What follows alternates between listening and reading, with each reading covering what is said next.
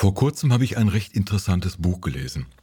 Es sind die in Deutsch übersetzten Reportagen von George Orwell für britische Zeitungen, als Orwell als Kriegsberichterstatter mit den alliierten Streitkräften 1945 in Deutschland und Österreich unterwegs war.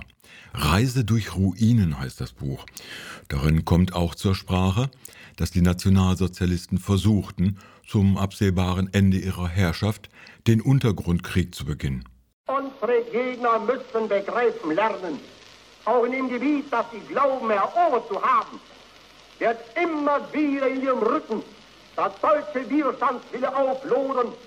Endphaseverbrechen wurde das später genannt, zum Beispiel durch eine Gruppe namens Werwolf, die in Zivil und heimlich unterwegs waren. Angebliche Fahnenflüchtige oder Kollaborateure wurden ermordet. Und wie die Werwölfe werden todesmutige Freiwillige dem Feinde schaden und seine Lebensfäden abschneiden. Nichts, was den Ausgang des Krieges beeinflusst hätte. Eine einzelne Tat sticht jedoch aus mehreren Gründen heraus. 25. März 1945. Heute, vor 75 Jahren, ermordete die SS-Organisation Wehrwolf den Aachener Oberbürgermeister Franz Oppenhoff. Franz Oppenhoff wurde, da politisch und moralisch unvorbelastet, schon im Oktober 1944 von den Amerikanern als Oberbürgermeister von Aachen eingesetzt. Durch Vermittlung des katholischen Bischofs von Aachen stellte sich der Rechtsanwalt Franz Oppenhoff den Besatzern zur Verfügung. Sie ernannten den gläubigen Katholiken, der Priester und Ordensleute gegen das NS-Regime verteidigt hatte, Ende Oktober 1944 zum Oberbürgermeister, da er unbelastet war.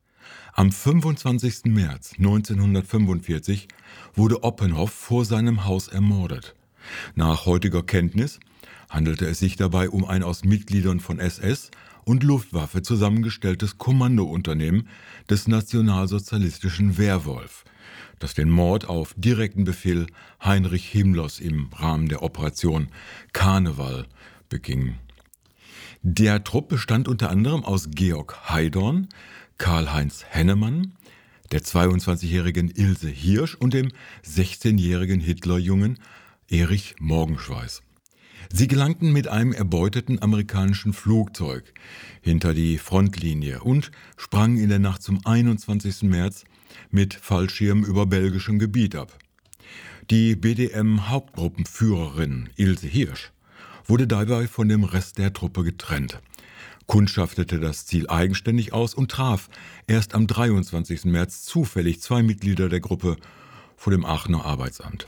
Sie führte die Mitglieder des Kommandos am Abend des 25. März zum Haus von Franz Oppenhoff, wo dieser von Josef Leitgeb durch einen Kopfschuss getötet wurde.